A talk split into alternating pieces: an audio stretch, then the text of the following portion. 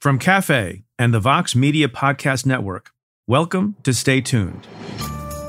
I'm Preet Bharara. It does have an impact to do these individual actions, but we also need to think about how we act in community. And we all have communities, whether it's our workplaces, uh, our families, our neighborhoods, and indeed our political actions when we vote. And it's all the way up and down the ballot that that matters. That's Bina Venkataraman. She's the editorial page editor of the Boston Globe and a fellow at the think tank New America. Bina has spent much of her career studying and working on public policy. In 2013, she took a break from serving as the director of global policy initiatives at the Broad Institute to work in the Obama White House. As a senior advisor for climate change innovation, Bina worked to prepare for and address climate and public health disasters, like global pandemics.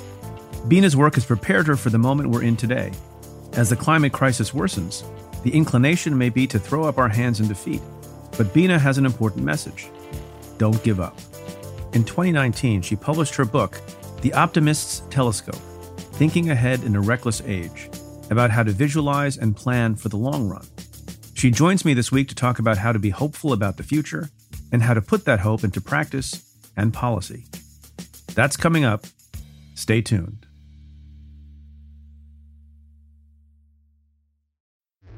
Support for this podcast comes from Planned Parenthood. It's hard to imagine a world where we leave future generations with fewer rights and freedoms. Since the Supreme Court's decision to overturn Roe v. Wade, politicians in nearly every state have introduced bills aimed at blocking people from getting the essential sexual and reproductive care they need, including abortion. Planned Parenthood believes everyone deserves access to care, and with supporters like you, they can reclaim our rights and protect and expand access to abortion care. Visit plannedparenthood.org/future to learn more and support their cause. This episode is brought to you by State Farm. If you're a small business owner, you know that it isn't just your business, it's your life. And whatever your business might be, you want someone who understands. That's why you might want to check out State Farm Small Business Insurance. Why? Because State Farm agents are small business owners too living and working in your community. That means they know what it takes to help you personalize your policies for your small business needs. Like a good neighbor, State Farm is there. Talk to your local agent today. Now let's get to your questions. So, folks, as some of you may know, this past Monday, September 20th, marked the four year anniversary of this podcast. Stay tuned with Preet. And a bunch of folks had comments and questions relating to the anniversary. This is from Twitter user at Eric Schneider GA, who wrote, I'm super curious. What the hell were you thinking? It's turned out fantastic and almost certainly better than you could have hoped. How did you take the crazy, uncertain path? I guess, Eric, that's a series of excellent questions. And I don't know. Contrary to popular belief, I have not really overplanned my life. I was fired by the president at the time in March of 2017. And as I think I've described on other occasions, decided to write a book, talked to my brother who ran this media company. We thought, what the heck? Let's try a podcast. And almost four years ago, we started with a discussion of the details around my firing. And then very nervously, I interviewed former defense secretary and CIA director Leon Panetta. And I have no shame in saying I was very nervous for that interview. I was very nervous for the launch of the podcast. And I still get nervous when I interview people, which I think is a good thing. And I never would have expected the podcast to become as popular as it has become and a part of so many people's lives. So I just want to take this opportunity to thank you for the ride. I'm going to keep doing this as long as I possibly can. I want to thank those listeners who say they have been with us since the first episode four years ago. And I want to thank any new listeners and people who maybe we gather and collect along the way. And of course, I want to thank the incredible, brilliant cafe team that has evolved over time. We started with this one podcast, but then grew to other podcasts and offerings and newsletters and have made something that I think is durable and long lasting. And now, as you know, we're part of Vox Media and we have a lot more things in store for you in the future. Everyone at Cafe, from Tamara Sepper to the rest of the team, have really made this what it is. So I want to thank our listeners. I want to thank our team. And I want to thank all of you for sticking with us. This question comes in a tweet from Jeannie Mack who writes Listening to Bad Blood about fraud trial of Elizabeth Holmes, I know you have to prove intent to convict of fraud, but can there be negligent fraud or second degree fraud, unintentional? So, of course, as Joyce Vance and I discussed on the Insider podcast, and you may have heard in the sample in the Stay Tuned feed, this is a much awaited trial. It's in its second week. It relates to the alleged fraud of Elizabeth Holmes and her former boyfriend for cheating both patients and also investors with respect to their blood testing technology products. So, under the federal wire fraud statute and other fraud statutes that I'm aware of, there's no such thing as negligent fraud. The idea of intent and negligence are incompatible with each other. Intent implies a certain mental state of willfulness. Depending on the thing that a particular statute requires you to prove, there are different mental states whose thresholds need to be met. There's intentional, there's some other lesser mental states or negligence that you mentioned, and recklessness. But the basic premise of criminal law and criminal law relating to fraud is that if you're going to deprive someone of their liberty, as opposed to subject them to some penalty or fine, you have to show that they intended to engage in the fraud. The wire statute itself says very clearly whoever having devised or intending to devise any scheme or artifice to defraud. So you need to show that what's in the person's mind was an intent to steal, cheat, lie, engage in the criminal fraud scheme. By the way, that allows that allows a defendant to be able to argue in their defense mistake or accident or reliance on the advice of counsel or some other kind of thing that shows, look, I may have engaged in some of this conduct, but I was not intending to defraud anyone. I forgot something or I made an error or my lawyers told me that it was okay to make this or that representation, so you can't find me criminally liable. That's why these fraud cases are hard to make and hard to prove beyond a reasonable doubt in a court of law.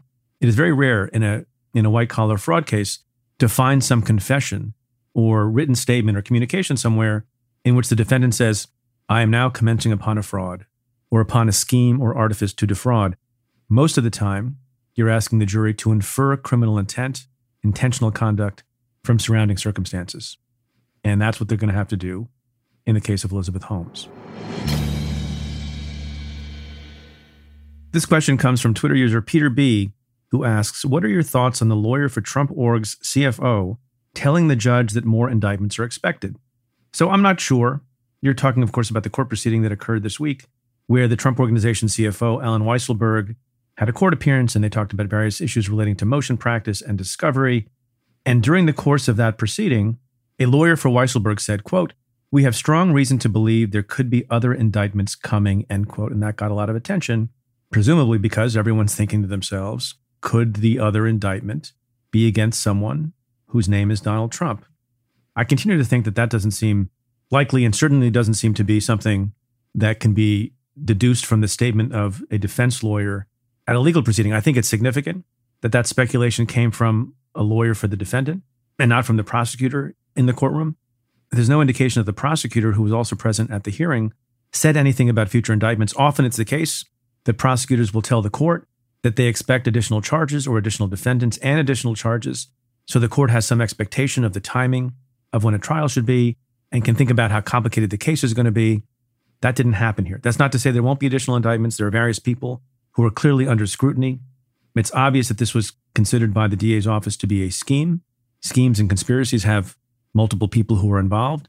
Sometimes they can be charged and sometimes are. Sometimes they're not. There have been people who have been given immunity. But among the folks who may be in the crosshairs of the DA's office include Matthew Calamari Sr., who is the chief operating officer, who I wouldn't be surprised if that person was indicted in the future. But the mere fact that a defense lawyer says indictments are coming, we have good reason to believe that's so, doesn't mean that Donald Trump is going to be facing criminal indictment anytime soon. By the way, it is interesting how this came up and the basis on which the defense lawyer is making the statement. It's because prosecutors gave to the defense a package of discovery that includes documents found in a co conspirator's basement, and they're apparently tax documents. So, additional evidence coming to light being shared with a defendant in a case gives rise to the reasonable supposition that there may be more cases coming, but we'll have to wait and see.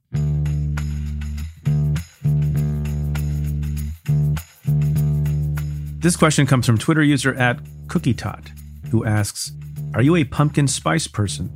To which I have a three part answer no, no, and also no.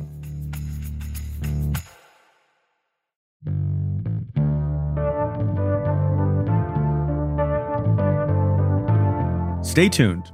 There's more coming up after this.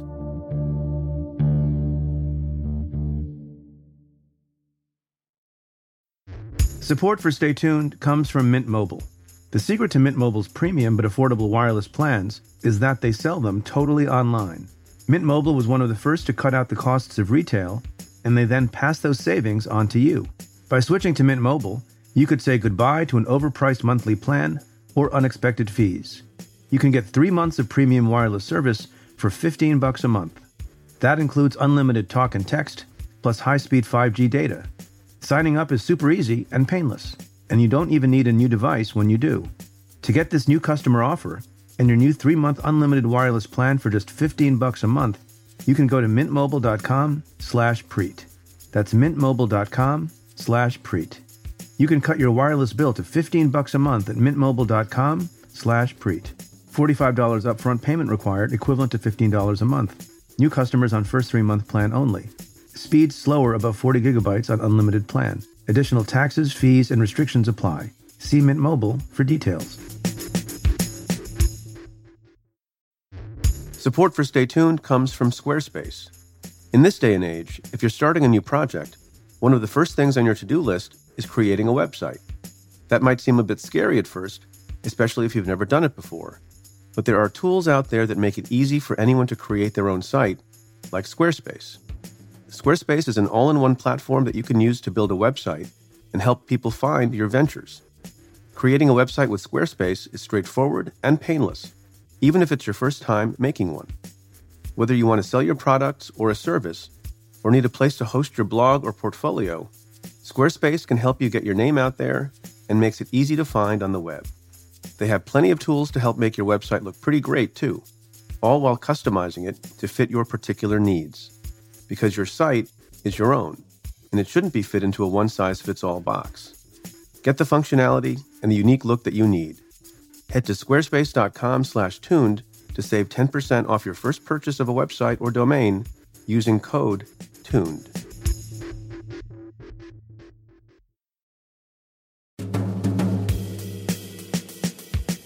My guest this week is Bina Venkataraman. She's the editorial page editor at the Boston Globe and a former senior climate advisor in the Obama administration. This week on Stay Tuned, we look into the future. Whether it's training for a marathon, or saving for retirement, or preventing mass extinction, we all have to think about our road ahead as individuals, as a community, and as a nation. And Bina has ideas for how to do that and how to do it well. Bina Venkataraman, welcome to the show. Thanks so much for having me on. I'm glad to be here. So, before we get to anything of substance, how did I do on your name? You did pretty well. I mean, you pretty you well, but not, I didn't want to ask it. you. Well, you said it in a very legit Indian American way, right? Like most Americans wouldn't say it that way. They would say Venkatraman and and being Really, would they know- even get that? Would they even get that far, Bina?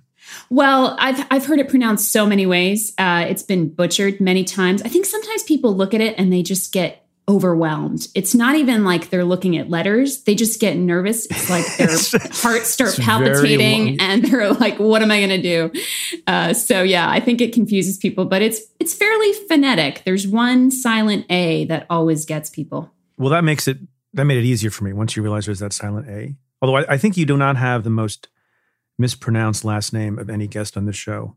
That also goes to an Indian American, Who's that? Anand Giridharadas. Oh yeah, yeah. And thanks for just saying his name because I I've actually met him before, but have not attempted his last name yet. Even though you have a long Indian last name, isn't that interesting? Yes, it's sad but true. We had a whole conversation about, you know, hi- his views about people who don't bother to learn the pronunciation of someone else's name. Are, are you offended when your name is mispronounced? And I'm sure that happens. You know, Every day? I I have more the opposite reaction, which is that if someone pronounces it correctly without asking me, I want to embrace that person. I have this uncontrollable uncontrollable urge to just uh, give them a big hug and thank them. Uh, I'm so used to people mispronouncing it. I grew up in a small town in Ohio, and you can imagine, you know, the teachers struggled. The first day of school, coaches, and also you're at the end of the alphabet, so the end of the alphabet, you having had to my wait name for the whole roll call. Yeah, it was a small enough town, but people people got to know me by my first name. I sort of started to think of myself as like you know like Prince or Madonna. Just just call me Bina. Just don't even worry about the last name. All right. So look, your last name is long, but it fits very beautifully on the cover of the book you wrote. I was going to say recently, but it's been a couple of years. But it's still incredibly salient, maybe more salient than it was before. It's called The Optimist's Telescope Thinking Ahead in a Reckless Age. And two years ago, I think you correctly described our age as reckless. I think in a lot of ways we've gotten more reckless and there are more crises. And let me see if I can if I can summarize one of the main thrusts of the book and of your thinking and of your of your writing in recent times. And then you can correct me. One of the central points of your discussion is that people are short-sighted or tend to be short-sighted when they're making decisions and they don't think about future consequences. They're more geared to the short term. They don't have foresight. Uh, and foresight you distinguish from prediction as being different things. And the unfortunate thing about the lack of ability to have foresight and make smart decisions with smart judgments about future consequences based on current actions is that at no time in history before now have we had such a great ability to have information about the future. Whether you're talking about economic trends or you're talking about the path of storms and hurricanes, we have more information about the future, but we're still woefully inadequate to the task of making good decisions that will make our futures better. Is that fair? You're you're more or less onto it. I would say, you know, yeah, think back to being a person in ancient Pompeii at the time that Vesuvius blew and destroyed the city. Uh, there had been actually a pretty devastating earthquake in Campania, that region of Italy, 16 years before Vesuvius and the eruption that we all know so well and statues were toppled and flocks of sheep were killed by this earthquake. Uh, but people didn't know what seismic activity was. Uh, the smartest people of that era, uh, thinking back on Seneca, who was sort of one of the wise philosophers and it had been the tutor and advisor to the Emperor Nero, he thought that earthquakes and volcanic eruptions were caused by subterranean winds that were trying to um, wrest themselves from the, the earth and come out. And, and so think now, you know, where we are, where we we basically saw the early warning signs of a global pandemic. We see the early warning signs, and indeed now, maybe in some ways, late warning signs of a warming climate. Uh, we know that we are living longer than our grandparents. Uh, we know that if we genetically engineer certain kinds of organisms or um, edit the, the genetic code of embryos, that we can have an effect on the future that is very long lasting. Nuclear waste is another example of that. Uh, so we are not in this sort of state of ignorance that ancient people or even recent predecessors in history uh, were in when it comes to the future. So, with all this information and all this predictive power and growing scientific prowess with data science and other areas of progress, we have, I think, a greater responsibility to do better at honing exactly what you say foresight, uh, which is not the same as a good forecast. Foresight uh, involves the wisdom and judgment to act on the information we have about the future. And yet we seem to struggle so much with it. And I guess the one little disagreement I'd have with the way you described it is that I don't think that we lack the ability to exercise foresight.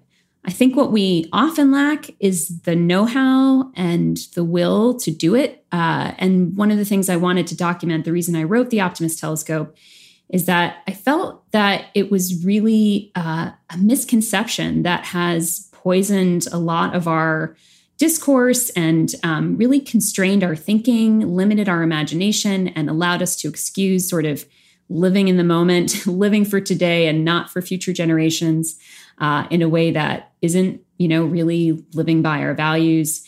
Uh, right. To to say that we're not capable of doing that, this is somehow a curse of human nature that we can't think ahead because we do, we have throughout history. Look, and I've got, you're right. that that's not your point, that we lack the ability. In fact, you say the opposite, that it is, you say it's a matter of will. And, you know, uh, parallel to that, that this idea of short sightedness is not immutable. But, but there's some reasons, including an experiment that I think is very interesting, that you provide a fresh take on that I want to address in a moment. There are some reasons that people think, well, it's it's maybe not immutable, but it's sort of you know ingrained in us. And one of those that you also mentioned in the book is that it used to be the case that people didn't live very long. And hundreds, if not thousands of years ago, you could expect to live 30 or 40 years. There's something sort of built into us not to envision ourselves very old. I think you have a great, you have a great line. You have an easier time imagining death by shark attack than having false teeth, which is an interesting way of putting it. Is there something to that idea? I know you're not an evolutionary specialist by training, but something to the idea that for thousands of years, humans didn't live very long. So it wasn't important to our survival to be able to make decisions that would be good for us when we were 70 or 80 or 90. I do, you know, and I talk to evolutionary psychologists about uh, thinking ahead and, and foresight in, in researching the book. And, you know, one thing I think is fascinating is that we tend to plan ahead uh, based on our past experiences. So, uh, a lot of uh, experts in this area think that our, the purpose of our episodic memory, so when you remember a scene from your past, a scene from your childhood, or when you're arguing with your spouse about what happened, what conversation happened at that dinner, you know, five weeks ago or five months ago, um, you're relying on your episodic memory to to reconjure those events. And and what a lot of evolutionary experts believe is that that the purpose of that is to help you prepare for something in the future, a future threat. So if you were attacked on this particular stretch of the plains by an animal in the past, remembering that is useful so that you can avoid that or avoid that scenario or be more vigilant in the future and survive into the future. But the kind of uh, foresight it takes to think ahead, think ahead across your own lifespan as it becomes longer, uh, think ahead into the future, even think about future generations, which some of these problems require us to do today. Uh, that's a totally different capacity that isn't necessarily directly linked with your imminent survival or your, you know, whether you're imminently going to die.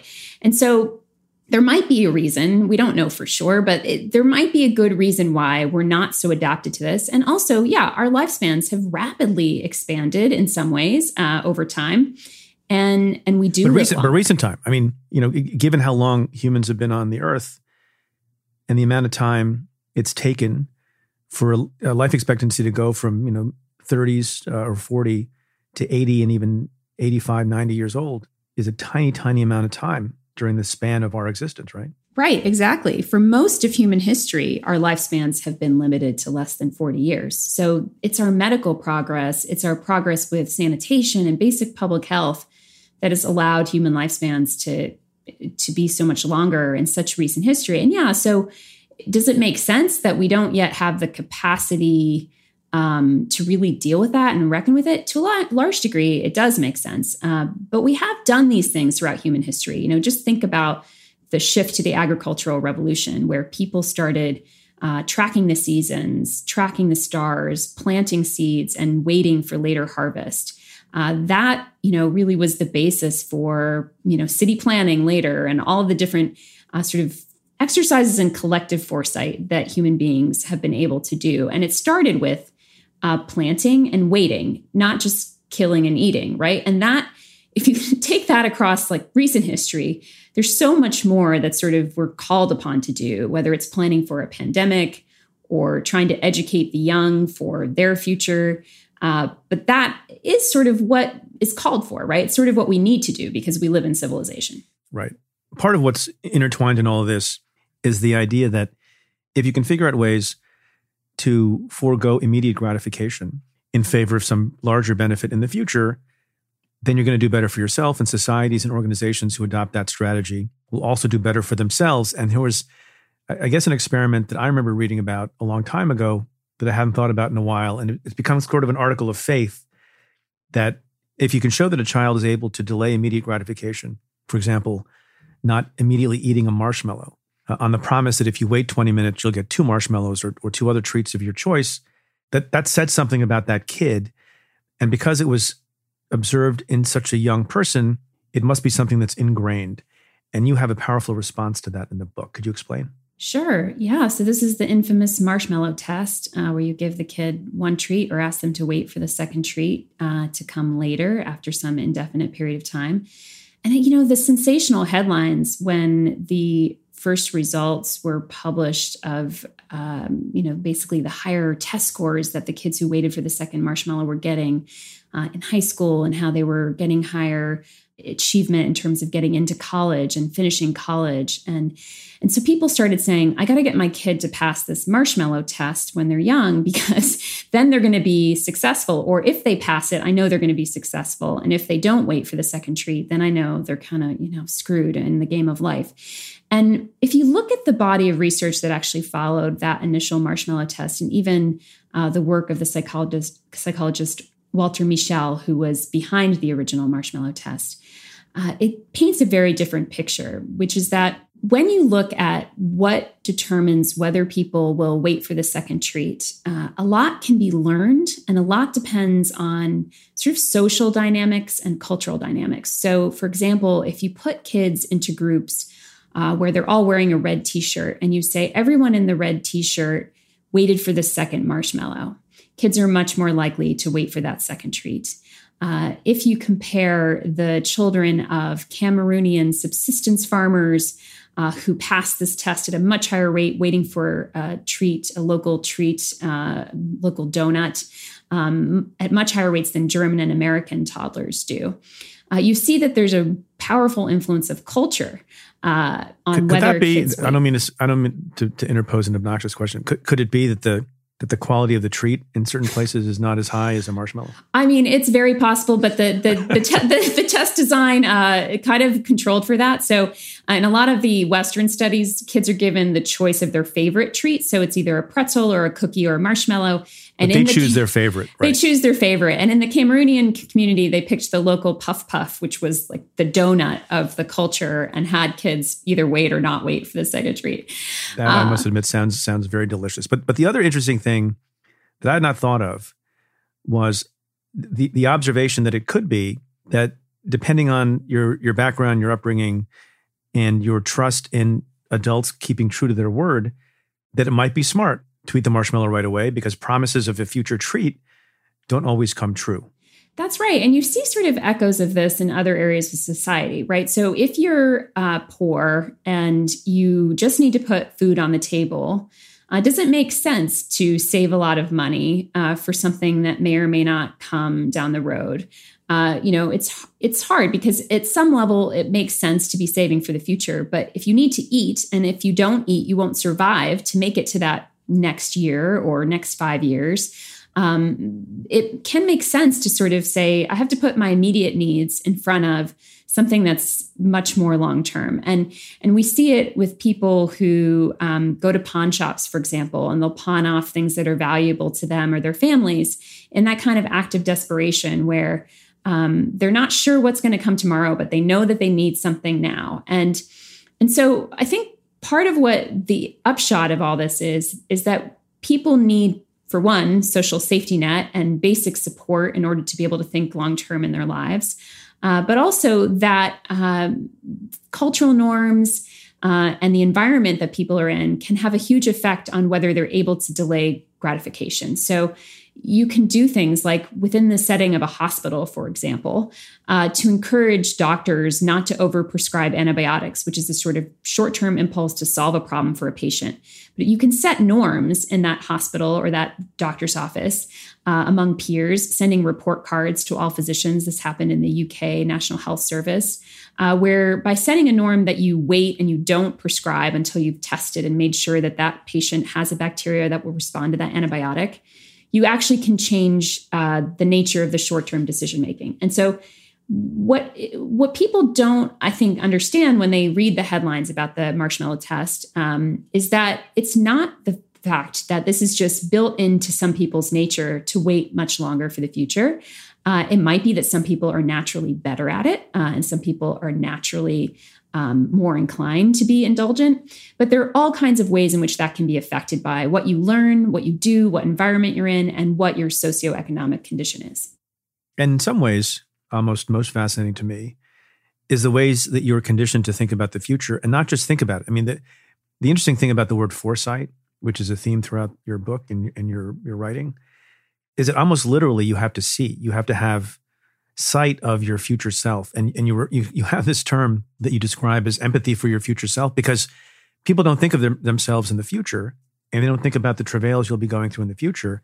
But there are other experiments that have been done that you describe, several of them, which take a per and you engage in one yourself on your own, is causing people not just to think about their future and think about you know what money they need for retirement or the health decisions and, and diet decisions they make today, so you're healthier tomorrow or 10 years from now or 20 years from now, but literally to physically see an image of yourself aged. And that in the experiment you describe in the book, when when people were subjected to uh, computer enhanced aging pictures of themselves, not just pictures of themselves, but videos of themselves, like a mirror, an aging mirror of themselves. When asked questions about things they would do with relating to savings and other decision making about the future, they thought ahead more. What do you make of that?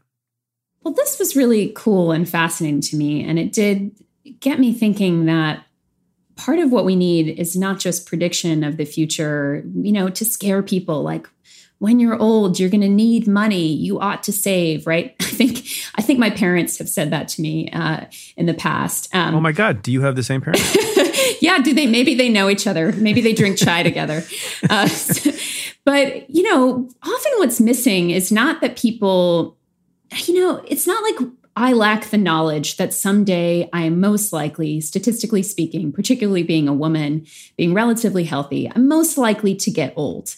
Uh, if I'm lucky, I'll get really old. You know. What about the shark attack? What, what's the likelihood of well, the shark, shark attack? attack? Have you I done an, that number? I'm an open water swimmer, so I have a, a probably a slightly higher risk of shark attack Above than most zero. people, but it's it's much lower than like you know, for example, car accidents or something like that. But because we can vividly imagine it, right? Because it's so visceral, we've seen Jaws. Uh, because it's so horrific right? We're kind of scared of it. And, and I kind of think this played into how people responded to Ebola versus how they respond to something like COVID 19, right? Ebola, the way you die with Ebola is so horrifying. Uh, and people can really imagine it viscerally. And so it creates more of a sort of fear reaction and a sort of let's prepare for this and a really avoid this threat. Uh, but I digress. Uh, so- wait, wait can, can, I digress? Your digression was a good one. And if I can digress further, because you raised it, and it's the thing that I've been thinking about, not in the context of your your arguments here. But if it were the case that we had, you know, universally seen viral video of the way people die intubated day after day after day from COVID, which we don't have. I mean, because of, you know, for obvious reasons and privacy reasons and respect for people. But if we had that kind of video and people would visualize those kinds of things and their and their own personal future with COVID if they don't get a vaccine or if they don't mask up or they don't take precautions, do you think, based on all the research you've done, that would have a material effect on how people in this country would make decisions? I don't think there's a silver bullet in terms of what would get people to take COVID more seriously, but I do think that it would have an impact based on the research I've seen. And, you know, this is anecdotal, but I was uh, talking to a traveling ICU nurse uh, recently who said, she was really struck by when family members were finally allowed to come into the ICU, uh, you know, once their family members were on the brink of death, by how surprised they were by how bad it had gotten and how advanced the condition was and what it really looked like. And that she had talked to several people who finally decided to start uh, getting vaccinated or masking after seeing that firsthand and we really don't because of the need to quarantine and keep people separated, right? We haven't had the same degree of sort of press coverage of uh, what happens and and how these deaths occur and and how it can really impact a family. I mean, there have been some good stories out there, but I think COVID is also much further complicated by the way in which this became so politically polarized. Uh, so I, I don't pretend that it's just about imagination, but I think imaginative empathy has some effect on our ability to take problems of the future seriously before they come and actually hit us. And you yeah. were talking about the virtual reality avatars. Uh, this was an experiment that Hal Hershfield, who was a UCLA economist, did. Uh, and he showed college students um, virtual reality avatars of themselves in old age, where they could look back at a sort of living, as you said, living mirror image of themselves uh, as an old person. And he found that comparing that to just telling them about um, old age or retirement or showing them pictures of other old people and imagery of, of senior citizens and what kind of needs they have when they're older, that this virtual reality avatar experience led to the students in the study uh, showing more willingness to save for their future and more commitment to, to doing that. And um, what they would put aside would be greater as well. And that to me is interesting. It's one study of, of many studies, of a sort of constellation of studies across different disciplines and different contexts that to me point to the need to not just give people information about threats that are coming in the future, opportunities they should take advantage of, like saving or learning or going and getting a degree, but really to help them be able to imagine themselves in future contexts and bridge what I think of as a, as a real gap in having imaginative empathy for our future selves and also for future generations. And it's also, you know, it's strange that when you think about it, the entire enterprise of contemplating the future is an imaginative enterprise. We don't see the future really. I mean, movie makers conjure it for us. Uh, we have dreams about the future. Uh, that's all exists in our minds. We don't take it in with our senses by smelling it or touching it. And so we have to have some help, right? Our bodies are getting sensory stimuli from everything in the present, from the donut I can smell on my counter right now that's beckoning me to eat it, to uh, you know that impulse purchase that appears for me in my Twitter feed, and that all can just hold a lot more sway on us because it's stimulating us in the present. But there's also an argument, and we talked about this before, with respect to the marshmallow test some people may not have confidence that there's a long future for them. And even if the actuarial tables will tell them, well, you know, you're 25 now, you're likely to live to be 75 or 80. The, thought for some people, and tell me if this is, you know, at least partially rational, is, you know, you only live once and I want to enjoy myself now. I don't want to unduly, like, what, what is the balance? I don't want to unduly uh, save money and not go out to dinner and not go out to the movies and not have decent clothes because I'm trying to provide for myself in the future when I could get hit by a bus tomorrow.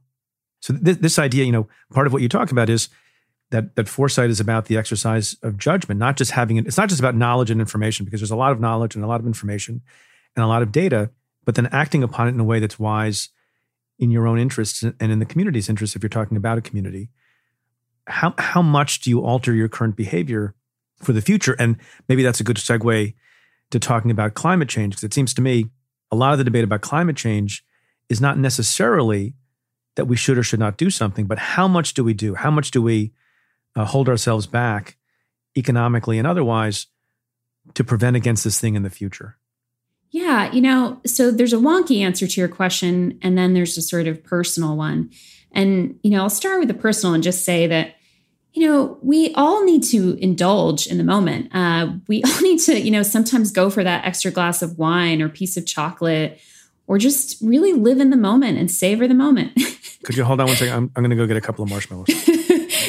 I think I think I need some yeah. s'mores. And why right not? Now. why not? Yeah. I mean, it's like if you're not trying to hold back from eating two marshmallows, if there's no reason for you not to eat two marshmallows, it's fine for you to have a sugar high that afternoon it's not going to get in the way of whatever your long run goal is. Like, you know, if you were trying to prosecute a really important case and eating five marshmallows before you like went for like some sort of like crash session with your with your colleagues was something that was helpful like why not no it was very enhancing if, if, if memory serves performance enhancing mush- marshmallows i think we should go into business this could be something i think you started to say mushroom i don't know what that's i think I, yeah. We're not going to change that in the edit. I think you I just let the record reflect that Bina first said mushroom, changed it to marshmallow.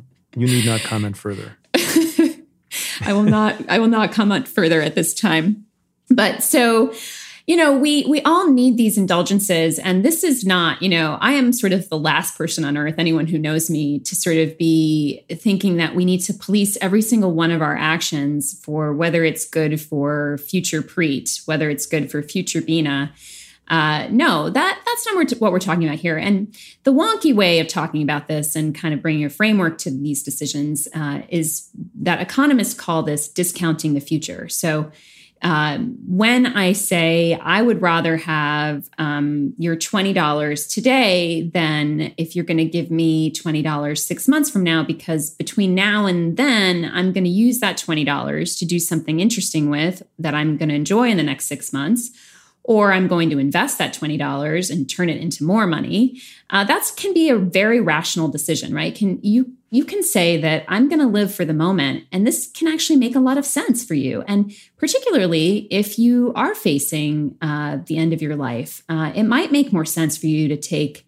uh, higher risks in the moment and not save for the future. And and we see this reflected, you know, for example, for when people are in situations where they feel like their life is uh, endangered. So there was a study of uh, soldiers in the Israeli army uh, smoking lots more cigarettes and being interviewed about that and sort of feeling like, well, you know, I might die anyway. I might as well, I might as well enjoy this smoke. And so I think that there is something to that that isn't always irrational. It isn't always something that's negative or bad for you. Uh, but what I think gets in the way is when we have something we really want to do, like suppose you really want to get fit for uh, a, like a marathon but you keep like having a cigarette because you're like, I could really use this. It'll take the edge off in the moment, or I just feel like living for the moment. And then when it comes to training for the race, you find you can't actually do the training for the race because in the moment you keep indulging that impulse. Well, that's the kind of thing where it's probably irrational. If it's more important to you to be healthy enough to run the race than it is for you to have that fix, if you really step back and you think about it, you're more interested in being a person who runs a marathon than a person who smokes, then there's some, some sort of gap happening between your aspirations for yourself and the way you act on those aspirations and your values. And that's the kind of thing where I think we get into trouble. And if you take that into the realm of climate change, you know, as a society, you know, we talk about children all the time. People, every one of us who votes, who, you know, participates in our neighborhoods and our communities, we care about children, whether we have them ourselves, whether we have nieces and nephews, whether we teach children, we care about future generations.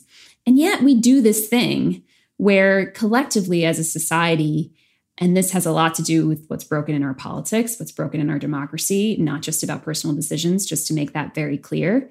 But we we put that aside and we don't act on our aspirations for the future. But when you say when you say we, I think this is part of the issue.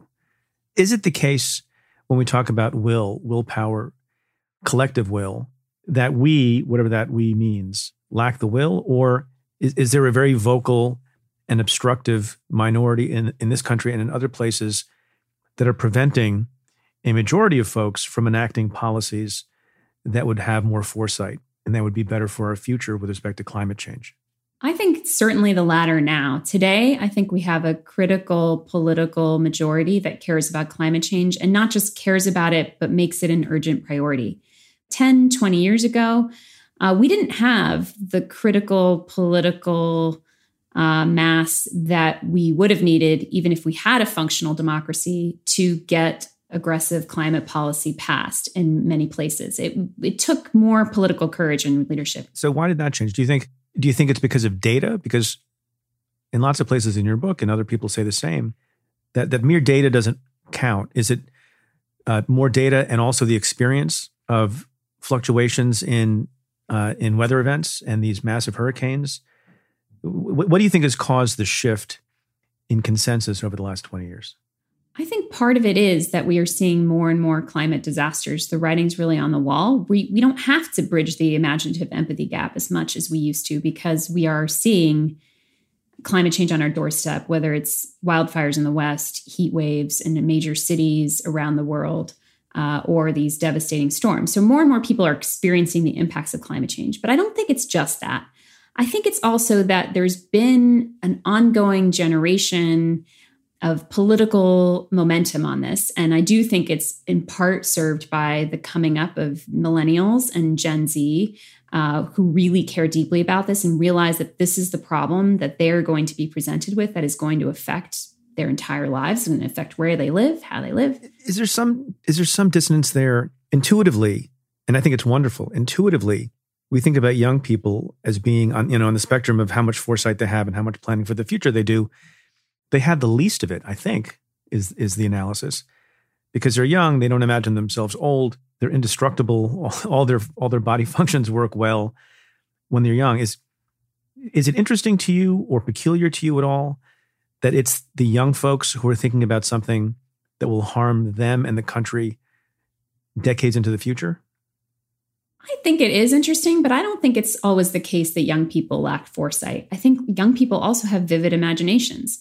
So, yeah, if you tell a kid to start thinking about their life when they're 35 uh, and planning for that, and you better start saving this money that you're earning on your summer job so that you can afford an apartment later, they're going to be kind of bored by that idea. But if you tell them to imagine some really exciting future for themselves, like you're so great at the piano, you could actually be a professional pianist if you practice and practice or, you know what? Your community is going to be flooding and it's going to be in disaster unless something is done about this problem. You'll find that a lot of young people will be able to imagine those futures, right? And be able to actually activate themselves to do something, whether it's a future they want, like becoming a rock star, or whether it's a future they don't want, like avoiding some of these climate impacts.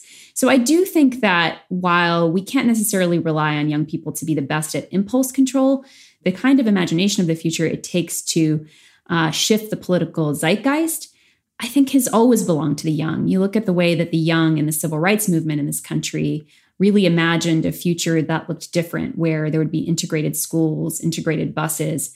Uh, that was driven by people who were not so entrenched in the world as it was and in society as it was that they could actually imagine, no, this could be and ought to be better. And so I do give young people a lot of credit for talking to their parents about climate change, for making this a salient issue, for doing things like what Greta Thunberg, but also thousands of young people have done around the world, which is get in the streets and say, this political problem is so urgent, and you need to think of it as urgent because it affects our future. One thing I do find fascinating is the way that uh, the university divestment movements have happened. And to me, this represents sort of what happens when you can align foresight and long term institutional approaches with political momentum, uh, political constituents who care about something. So, Harvard just announced that it's finally going to divest from fossil fuels. You can debate whether divestment from fossil fuels is the mo- most impactful way to address climate change or not. But you have to admit that it is a significant movement that's happened that's achieved a lot of traction. And what's interesting to me is that you have universities whose endowments are long-term investors and not beholden to, you know, making quick profits uh, and sort of acting like um, sort of normal uh, short-term investors might in particularly the United States or China these days. And then you have a constituency of young people on their campus who are in front of them, making this an urgent political issue. To me, the university campus is, of course, a rarefied place, uh, but there's something about that microcosm that I think has something to teach the rest of our society. We need more institutions to be aligned towards long term investment, long term goals, not just short term rewards. And then we need political constituents that demand that we act on these problems immediately, that make it a high price for politicians or business leaders to not act on this problem the way that students made it a high price for their trustees or their presidents. We'll be right back with more of my conversation with Bina after this.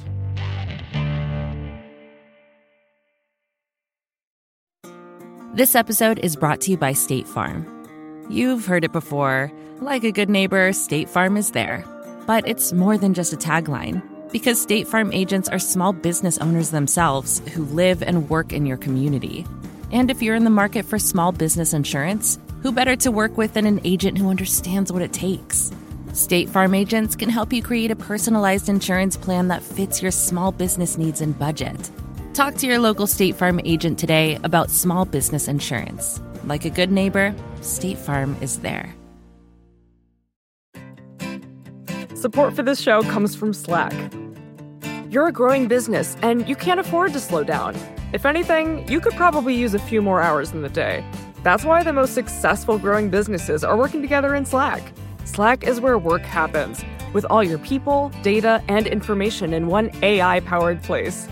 Start a call instantly in huddles and ditch cumbersome calendar invites Or build an automation with Workflow Builder to take routine tasks off your plate. No coding required. Grow your business in Slack. Visit slack.com to get started.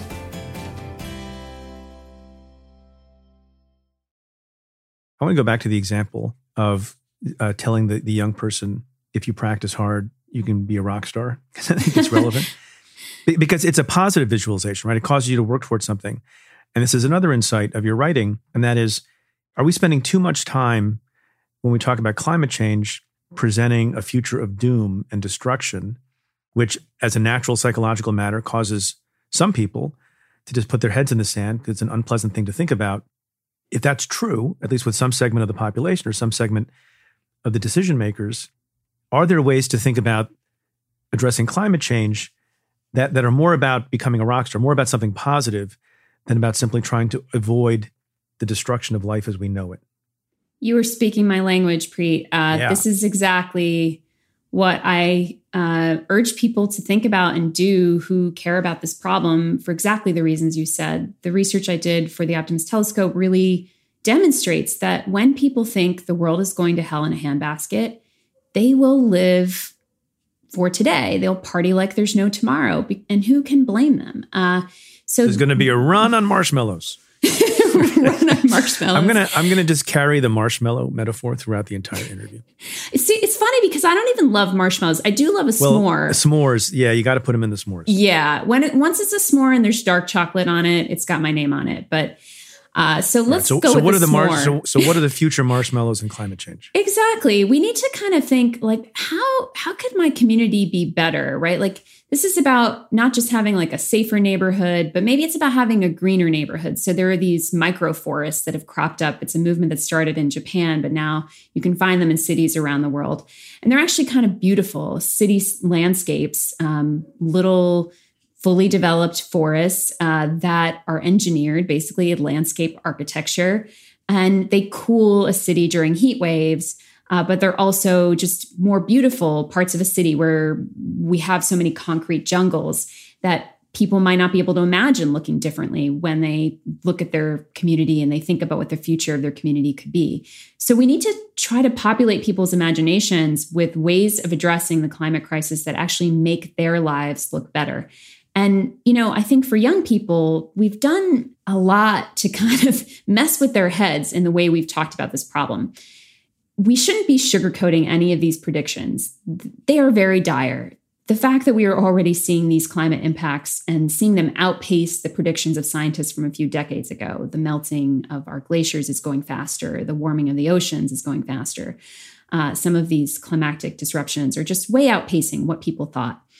But when we talk about it to young people and we say we have only five years to act or it will be too late, as if that's in the scientific modeling. It is nowhere in the scientific modeling. It's nowhere in the IPCC, the global network of You know where it scientists. You know what it is? It's in the talking points of the opponents.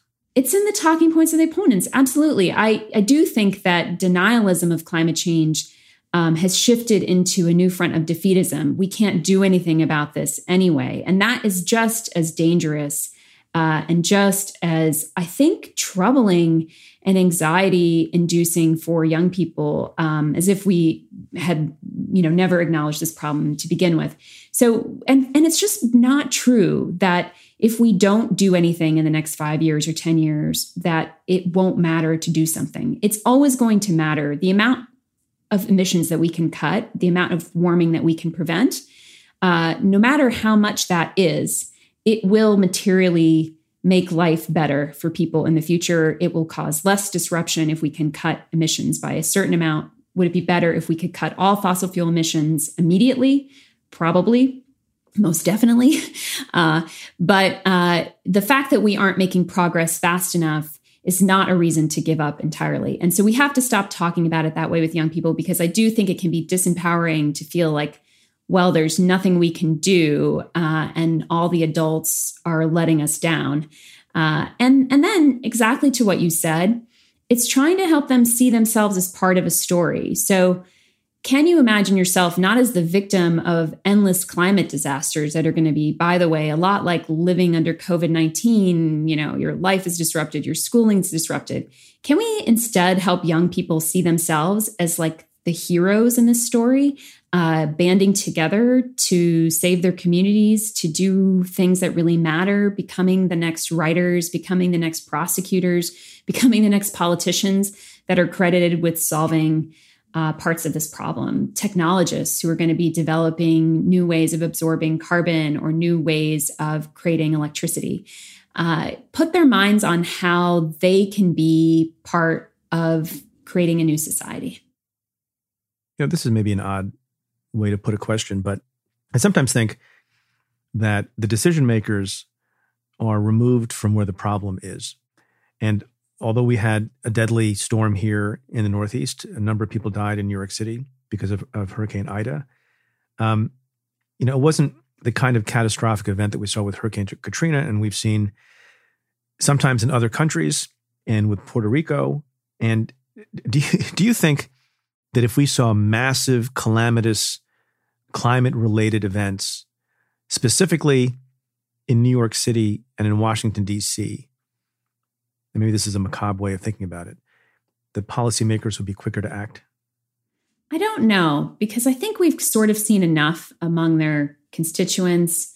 And there's something fundamentally broken where we have fossil fuel companies who have heavily funded uh, political campaigns and spread disinformation about these problems to their constituents.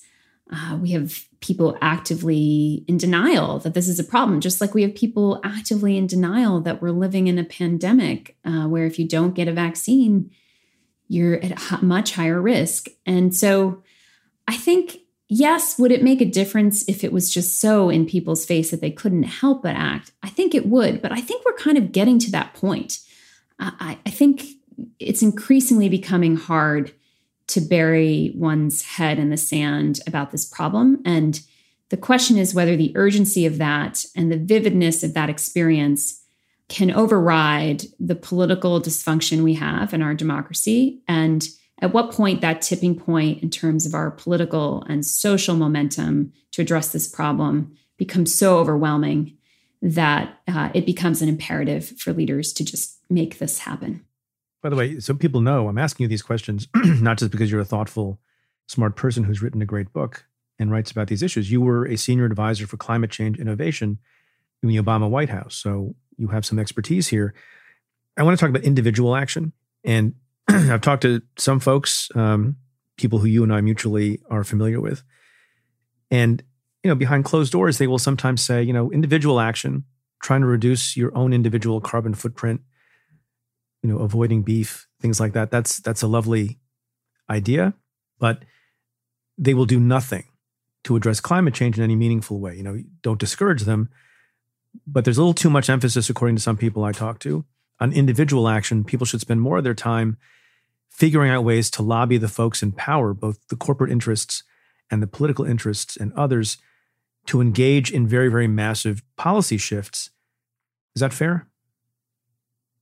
I would say they're not mutually exclusive. So, if you want to ride your bike more often because it both makes you feel healthy and you can then abstract that into being part of a collective solution where it's quite true that if more people biked and didn't drive or took public transit and didn't drive that we would be better off when it comes to this problem if you if you can see yourself as part of something larger and taking that individual action and it inspires you and motivates you uh, that's great.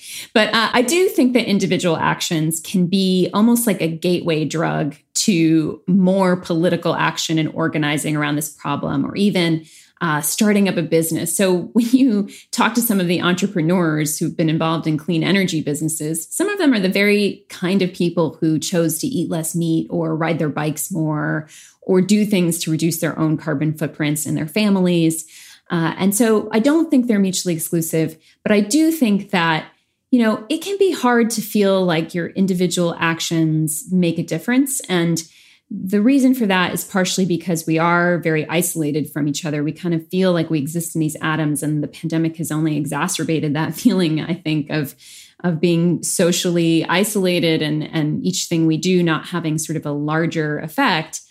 But I also do think we're at this stage in this crisis where we do, we need much larger scale action, but we also need it at all different levels. So, what I say to people is you know, don't beat yourself up for eating a hamburger. Um, if you can eat less red meat and work that into your diet, if you can do it in a sustainable way, that's great. If you can find a way to reduce your carbon footprint, that's also great. And it matters, it's important. Imagine if everyone did that. Imagine if all of your listeners and many followers did that. It could actually make a productive impact. But it's not just about you doing that for yourself. Um, the economist Robert Frank has written a book called Behavioral Contagion which shows the ways in which when people make an individual decision, like quitting smoking, that starts creating new social norms. So you might look at yourself in isolation and say, my not eating this or my biking doesn't make a difference. But the way that you influence the people in your family, the people in your communities, the people whose lives you touch, uh, can make a huge difference. And that's how we shifted the social norm around smoking indoors, for example. I feel like I'm going hard on the smokers today, which I don't mean to do. There's another example you give in your book, which I thought was fascinating. And that is you might think in your neighborhood, if you get solar panels, it's not a big deal. But there are studies that I believe you cite too that show when somebody gets solar panels, they're influencers in their neighborhood, and you tend to get other people in the neighborhood to do the same thing. So Absolutely. these things do spread. Absolutely. And once people do a thing, when a politician is proposing a policy that might give people rebates around uh, installing solar and hike the taxes up somewhere else to compensate for that in terms of government spending, they're going to be more likely to do it if they've seen and even put up those solar panels themselves. So it does have an impact to do these individual actions, but we also need to think about how we act in community. And we all have communities, whether it's our workplaces, uh, our families, our neighborhoods, and indeed our political actions when we vote. And it's all the way up and down the ballot that that matters. I can't tell you how many people in public utility boards influence how much green energy gets produced in this country. So, getting yourself to be aware as an individual of how your vote matters and how you can influence these larger contexts matters a lot. Okay, so what's the most important thing from a policy perspective that needs to be done? And, and in answering that, do you think we need, in addressing climate change, we need more sticks or more carrots? I think we need all of the above. It's all of the real, above. It's a real challenge to say that there's one silver bullet when it comes to climate change. No, not, need, not one silver bullet, but if you're if you were in charge of, of prioritizing, I know that things are not mutually exclusive, but if you had one must pass thing, what would it be? One must pass thing, I think it would be a carbon tax and dividend or cap and trade for the US. Uh, in different countries, I would produce a different answer. But to decarbonize this economy, I think we need to unleash the power of market forces in a way that we haven't yet. That said, right now in the budget reconciliation bill that Congress is considering, there is a program that I think is almost nearly as important, at least in terms of getting a lot of immediate emissions reductions, which is a clean electricity payments program. And so, if I were just saying what is the most politically feasible urgent thing that needs to happen, I would say it's it's making sure that that gets passed in this new budget bill. And what that will do essentially is give funding to utilities to switch over to green energy and set targets for utilities around the country to move to wind and solar and cleaner electricity and move away from fossil fuels. And that's exactly the kind of thing that needs to be happening a lot more quickly in this country, and it can make a huge impact on our emissions. Well, you've been very generous with your time. I know you have lots of important things to do. Bina Venkataraman, thank you for being on the show. It's a pleasure. It's been a delight to talk with you. Thanks so much for having me on.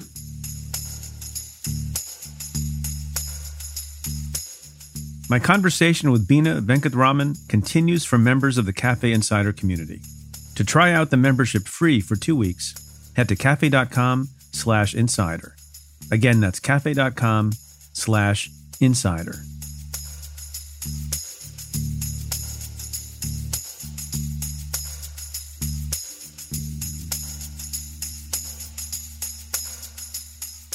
So I want to end the show this week on a continuing theme that has to do with COVID.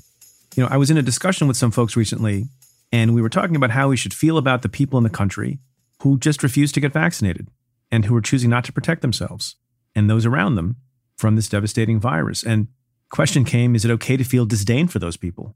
Are they deserving of mockery? How are we supposed to feel about them? Can you be angry? And, you know, I get it. I get the impulse. I feel angry sometimes. I think to myself, as many of you probably do also, if everyone just got the damn shot, we'd be all done. And you know what? We'd all have more freedom much sooner. But I think more deeply about it because I have a platform. And as someone who has a platform and the ability to reach people and maybe be persuasive, I try not to speak with disdain, but in ways that are calculated to persuade people to do something different.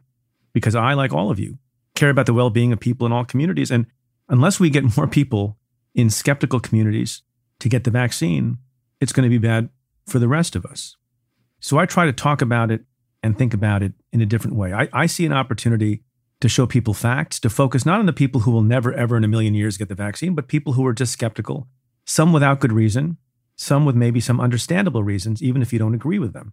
And some of the stories that we're hearing coming out of the pandemic, I think are very valuable and they deserve to be told and retold. So that brings me this week to the ordeal of Robbie Walker, whose story was told by CNN earlier this week. Robbie was a healthy 52 year old father of six from Florida who got COVID earlier this summer, same age as me, twice as many kids. His family thinks that he contracted the virus from a gathering on July 4th where no one in his family was vaccinated. By the time Robbie got sick with fever and tested positive, 11 other family members and friends had also gotten the virus. Within weeks, by July 25th, Robbie Walker was in critical condition. The disease severely damaged both of his lungs, and he made the incredibly tough decision to be intubated, knowing at the time that many, many patients of COVID who get intubated never leave the hospital. According to the CNN report, on the phone with his wife Susan that day, he cried. And this may sound familiar. He said how much he regretted not getting the shot.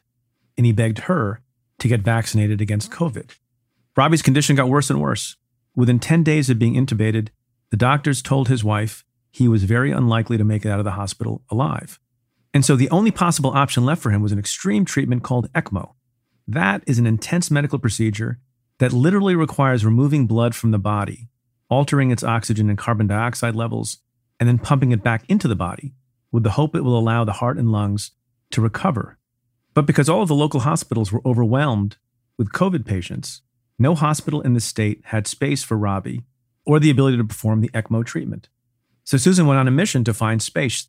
The family called 169 hospitals in and around Florida, including Georgia, Louisiana, Alabama, and Virginia. Not one had space for Robbie. Well, to make a long story short, as it would happen, a doctor in Connecticut got word of Robbie's need for ECMO treatment, and he was able to be airlifted. It was a very sensitive mission, airlifted to a hospital in Connecticut to get treatment from Dr. Robert Gallagher. In that Connecticut hospital, Robbie spent 22 days on ECMO. This is what his wife told CNN, quote, "When I walked into the hospital room to see two tubes 20 feet long holding his blood outside of his body, the sight of that was like, "Oh Lord, what have I done?" But it worked, and Robbie got better. And now we get to the part of the story that you've probably been anticipating. Robbie got better, and he had another revelation as well, and that is he wants people to get vaccinated. In fact, he made a declaration that he's not going to be around people in his home who are not vaccinated. They put a sign on their front lawn that reads, If you're not vaccinated, you can't come in. And the experience of Robbie Walker has convinced many, many of his friends and family members and colleagues to finally, after great resistance, get the vaccine. One of their friends, Tori, who wasn't planning to get the vaccine, after Robbie's ordeal, got vaccinated, and so did her husband and so did their 21 year old son. Another one of the couple's friends, Jolynn Nicholson, had not planned to vaccinate her sons, aged 14 and 17, but based on the experience of Robbie, she got them vaccinated. In fact, according to CNN, the family's ordeal has inspired at least 60 friends, family, and colleagues, 60, to get the COVID 19 vaccine. Now, I know many of you are probably thinking the same thing. What a shame it is that it has to come to life or death for people to get the shot. But sometimes that's what it takes. And I know it's a familiar story. Someone doesn't want to get vaccinated, they get sick, they die, or they almost die, and then people have a revelation. But because it's familiar, I think that's the reason it's important and bears repeating because it could save lives.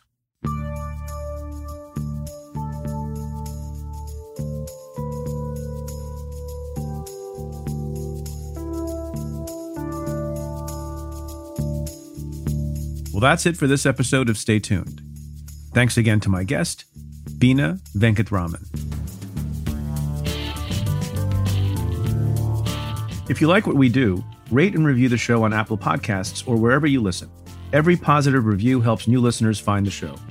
Send me your questions about news, politics, and justice. Tweet them to me at Preet Bharara with the hashtag AskPreet, or you can call and leave me a message at 669 247 7338. That's 669 24 Preet. Or you can send an email to staytuned at cafe.com. Stay Tuned is presented by Cafe Studios and the Vox Media Podcast Network. Your host is Preet Bharara. The executive producer is Tamara Sepper. The senior producer is Adam Waller. The technical director is David Tatasciore. The cafe team is Matthew Billy, David Kurlander, Sam Ozer-Staten, Noah Azulai, Nat Weiner, Jake Kaplan, Jennifer Korn, Chris Boylan, and Sean Walsh. Our music is by Andrew Dost. I'm Preet Bharara. Stay tuned.